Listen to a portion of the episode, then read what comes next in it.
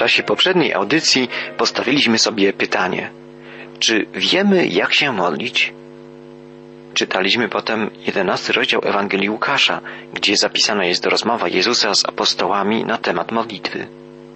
Jezus dał uczniom wskazania, jak i o co się modlić, a potem dwiema przypowieściami uzupełnił swoje nauczanie, podkreślając potrzebę wytrwałości w modlitwie.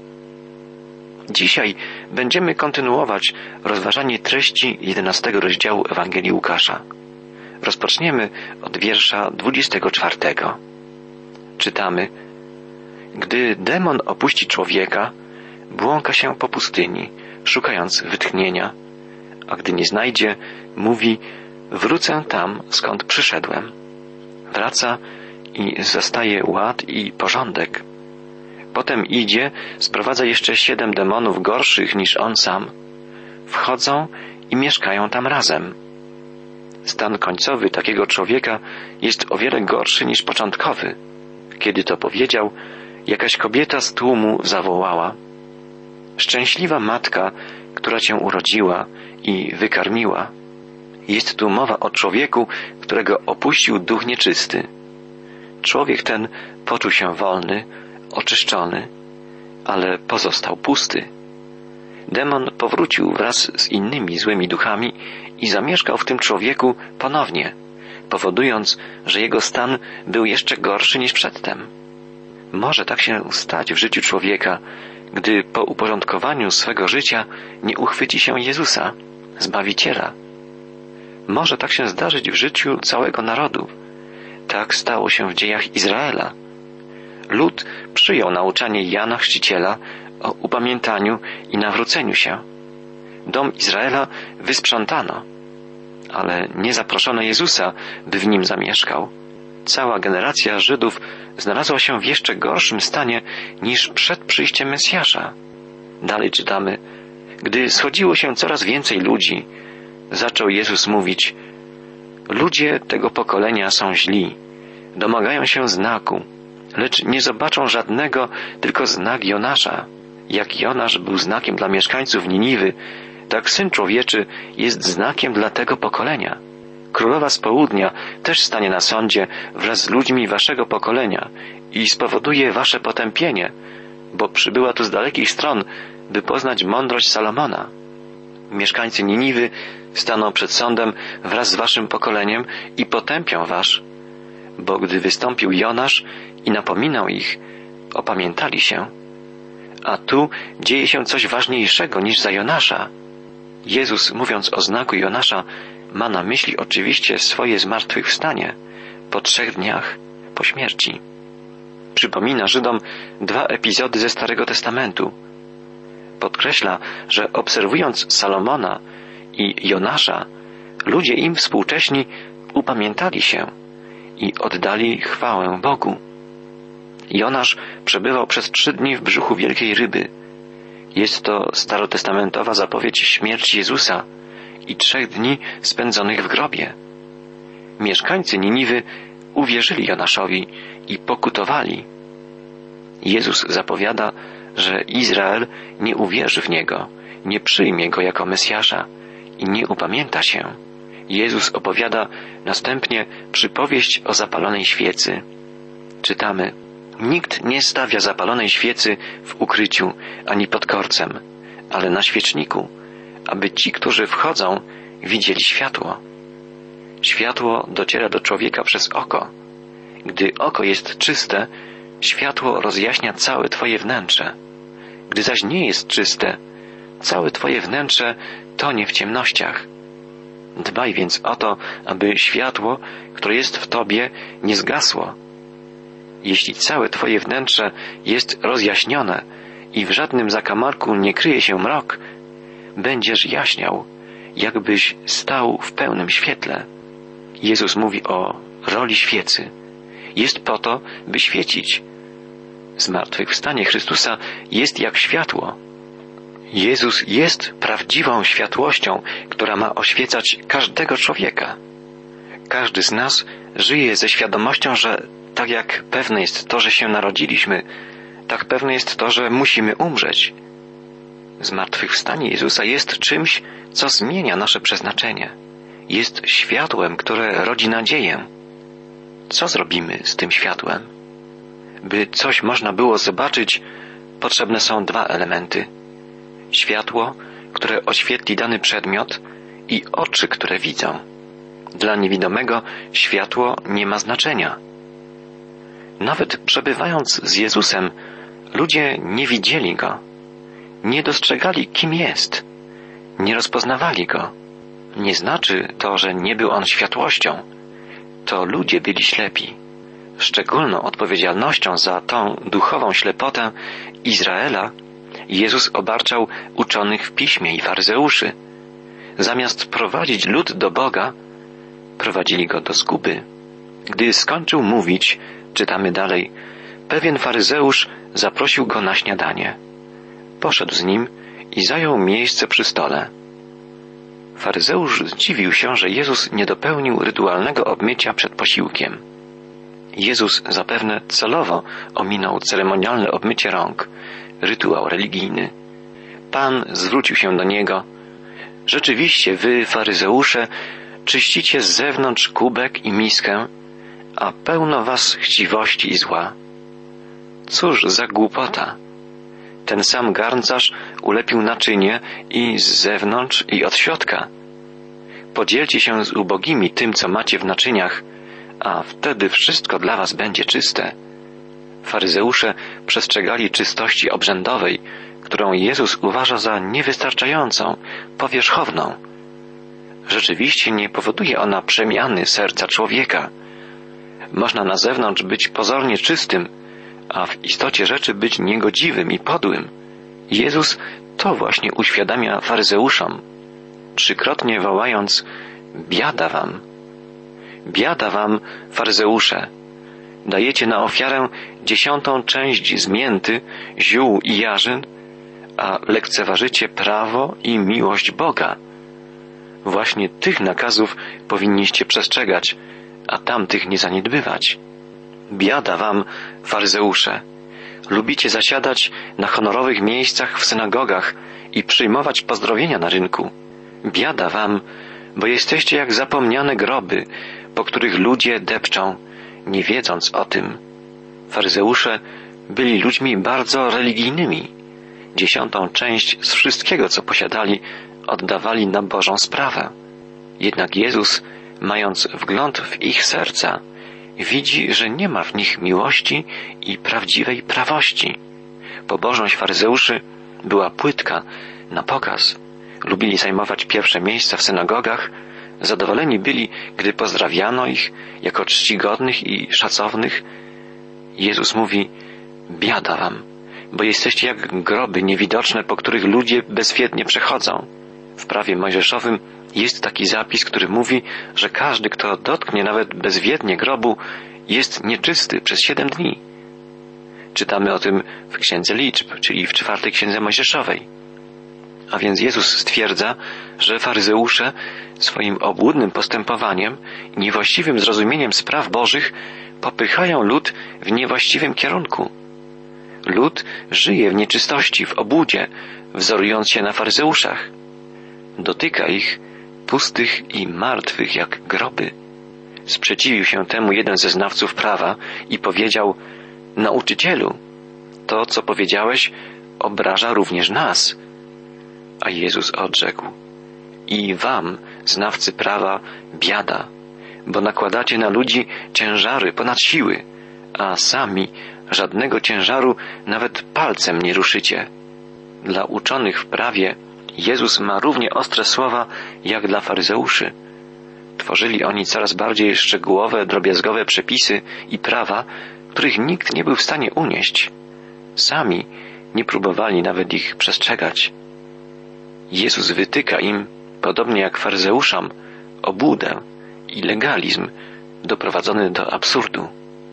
Biada wam, woła dalej Jezus, budujecie grobowce dla proroków, a przecież wasi przodkowie ich pozabijali. Tym samym dajecie dowód, że ich czyny się podobają. Oni ich pozabijali, a wy postawiliście im grobowce. Dlatego też mądrość Boża mówi, poślę do nich proroków i apostołów. Jednych pozabijają, a drugich będą prześladować, aby obecne pokolenie zdało rachunek z krwi przelanej od założenia świata, od Abla do Zachariasza, zabitego przy ołtarzu na dziedzińcu świątyni.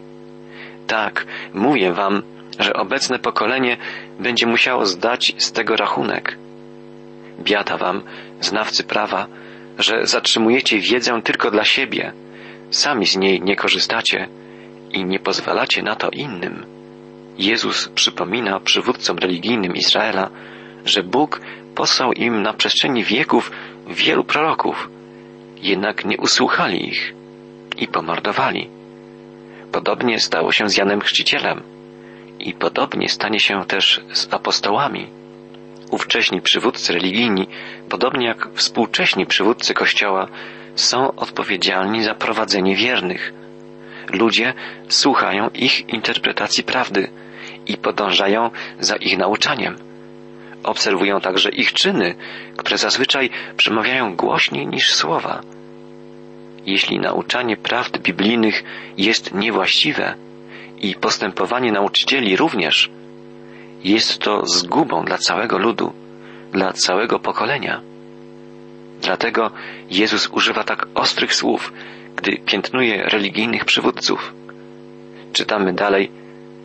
Po wyjściu z tego domu, dotknięci do żywego faryzeusze i znawcy prawa zasypali go gradem pytań, po to, by się zaplątał w swoich odpowiedziach. Przywódcy religijni nie okazali skruchy, nie przyjęli napomnienia Jezusa. Zamiast tego usiłują przyłapać go na jakimś niewłaściwym według nich słowie i chcą pozbyć jego. Słowa Jezusa skierowane do faryzeuszy i uczonych w prawie są też przestrogą dla nas wszystkich. Musimy zrewidować swoją pobożność, przyglądnąć się swojemu postępowaniu. Skończmy z obłudą. Zapragnijmy szczerze, z pokorą przyjąć Bożą wolę, Boże Słowo za swego przewodnika, za swego nauczyciela. Nie twórzmy swojego własnego typu pobożności, nie bądźmy religijnymi hipokrytami. Uczmy się od Jezusa, przyjmijmy Go jako swego Zbawiciela i Pana. On z łaski usprawiedliwi nas i poprzez Ducha Świętego odnowi nasze serca, wleje w nie miłość, przemieni nas w swoich uczniów, kochających Boga i ludzi. Twarde słowa napomnienia skierowane przez Jezusa do faryzeuszy i uczonych w prawie kończą jedenasty rozdział Ewangelii Łukasza. Rozdział dwunasty, następny, rozpoczyna się od słów Jezusa wyjaśniających tę właśnie twardą naukę. Czytamy, gdy zebrał się wielotysięczny tłum, tak że ludzie deptali sobie po nogach, Jezus zaczął mówić przede wszystkim do swoich uczniów. Miejcie się na baczności i trzymajcie się z dala od tego zaczynu, jakiego używają faryzeusze, bo to jest obłuda. Wszystko, co ukryte, będzie ujawnione, a co tajne, wyjdzie na jaw. Dlatego to, co powiedzieliście pokryjomu, będzie ujawnione, a co mówicie szeptem w izbie, będzie rozgłoszone publicznie. Jezus uświadamia nam, że wszystko, co robimy, co mówimy i myślimy, jest przed Bogiem jawne. Jeśli cokolwiek udajemy, możemy oszukać ludzi, ale nie Boga. Powinniśmy wystrzegać się obłudy, żyć w szczerości, w pokorze. Jesteśmy grzesznikami. Nie grajmy ludzi doskonałych, pobożnych, w złym tego słowa znaczeniu. Być pobożnym to żyć po Bożemu, żyć zgodnie z Bożą wolą, Bożym zamiarem. Już niejednokrotnie czytaliśmy w Bożym Słowie, że nie są Bogu miłe obrzędy, rytuały, nawet śpiewy i modlitwy, gdy nie towarzyszą im miłujące serca, czyste ręce, prawdomówne usta. Właśnie tego naucza Jezus. Słuchają go tłumy ludzi. Jest to szczytowy okres jego działalności na ziemi. Chrystus dokonał wielu cudów. Tysiącom ludzi przywrócił zdrowie fizyczne, psychiczne i duchowe. Wielu niewidomych otwarło swe oczy, Wielu chromych zaczęło chodzić, wielu głuchoniemych zaczęło mówić. Za Jezusem podążały tłumy. Pan pragnął nauczyć ich tego, co najważniejsze. Jezus mówi, strzeżcie się wszelkiej obłudy, wszelkiego udawania. Otwórzcie swoje serca przed Bogiem. Znajdziecie wybawienie, wyzwolenie, pokój. Jezus naucza dalej, przyjaciele, mówię wam, nie bójcie się tych, którzy zabijają ciało, a nic gorszego już nie mogą zrobić. Dam wam jednak przestrogę, kogo trzeba się lękać. Tego, który zabija i ma władzę strącić do gehenny. Tak, mówię wam, jego się bójcie. O kim mówi Jezus? Kogo mamy się bać? Mamy bać się Boga i Jego jedynie. To Bóg ma w ręku nasze życie. To Bóg będzie decydował, gdzie spędzimy wieczność. Gdy boimy się Boga, nie musimy lękać człowieka. Bojaźń przed Bogiem nie jest czymś przekreślającym miłość do Boga. Bojaźń to respekt przed Bogiem, świadomość, że nasze życie jest w Jego ręku. Miłość do Boga to uczucie wdzięczności za Jego ojcowską miłość i łaskę. Wdzięczność za Jezusa Chrystusa i Jego dzieło zbawienia. Bojaźń przed Bogiem i miłość do Boga wzajemnie się uzupełniają i pobudzają. Im większy respekt przed Bogiem, bojaźń wobec Jego świętości i wielkości, tym silniejsza miłość do Niego. Jezus rozwija tę myśl, używając porównania. Czy nie sprzedaje się pięciu wróbli za dwa grosze? A przecież Bóg pamięta o każdym z nich. Co więcej, wszystkie włosy na waszej głowie są policzone. Nie bójcie się. Jesteście więcej warci niż wiele wróbli. Mówię wam, Syn Człowieczy przyzna się przed aniołami Boga do każdego, kto się przyzna do Niego przed ludźmi. Ale tego, kto się Go wyparł przed ludźmi, wyprze się i On przed aniołami Boga. Jesteśmy dla Boga tak cenni, że posłał na śmierć swego jedynego Syna. Nawet każdy włos na naszej głowie jest policzony, mówi Jezus. Bez Jego wiedzy i przyzwolenia nic nie może nam się zdarzyć. To jest dla nas źródło radości, wdzięczności i pokoju. Ale gdy nie przyjmiemy Jezusa, gdy odrzucimy Boże zbawienie jako nieusprawiedliwieni grzesznicy, zostaniemy potępieni, odrzuceni. Jezus nie przyzna się do nas, tak jak my nie przyznaliśmy się do Niego. Wszystkim, którzy by źle mówili o Synu Człowieczym, czytamy dalej, Bóg przebaczy. Nie ma jednak przebaczenia dla tych, którzy mówią obelżywe słowa przeciwko Duchowi Świętemu. Jezus przebacza nam każdy grzech, każde złe słowo wynikające z niewiary w Niego. Apostoł Paweł występował przeciwko Jezusowi przed swoim nawróceniem. Pan Jezus mu przebaczył. Bluźnierstwo przeciw Duchowi Świętemu to coś innego. To świadome, uporczywe odrzucanie w sercu i w życiu Bożego działania, brak jakiejkolwiek pokory i skruchy, świadome odrzucenie Bożego objawienia, opieranie się Bożemu Słowu. I odrzucenie zbawienia danego w Jezusie Chrystusie. Gdy jako oskarżeni staniecie w synagogach, urzędach i wobec władz, nie troszcie się o to, jak się bronić i co zeznawać, bo Duch Święty podpowie wam w takiej chwili, co macie mówić. Te słowa Jezusa nie mogą być podstawą usprawiedliwiania się leniwych kaznodziei, czy nauczycieli religii, albo świeckich liderów chrześcijańskich. Do wykładu czy kazania trzeba się przygotować. Jezus obiecuje natomiast, że w każdej trudnej i nieoczekiwanej sytuacji Duch Święty da odwagę i mądrość każdemu, kto będzie chciał świadczyć o swojej wierze w Chrystusa. Dalej czytamy, ktoś z tłumu zwrócił się do Jezusa, nauczycielu, powiedz memu bratu, niech się podzieli ze mną spadkiem. A Jezus odpowiedział, człowieku, któż mnie ustanowił nad wami sędzią albo rozjemcą? Pan Jezus kategorycznie odmówił rozsądzania w spornej sprawie pomiędzy braćmi. Również my, będąc w podobnej sytuacji, nie powinniśmy osądzać kogokolwiek. Chrześcijańscy doradcy zbyt często śpieszą się z dokonywaniem ocen i osądów. Pan Jezus nie uczynił tego. Jezus nie po to przyszedł na świat, jak sam powiedział, by sądzić, ale by zbawić człowieka. My też powinniśmy mieć na uwadze przede wszystkim zbawienie każdego człowieka. Gdy Pan powróci ponownie, będzie wtedy sądzić cały świat. Wtedy będzie za późno na szukanie zbawienia. Apostoł Jan pisze, że Bóg Ojciec przekazał wszelki sąd synowi. W czasie swego drugiego przyjścia Jezus będzie sędzią żywych i umarłych. Skłońmy głowy w modlitwie.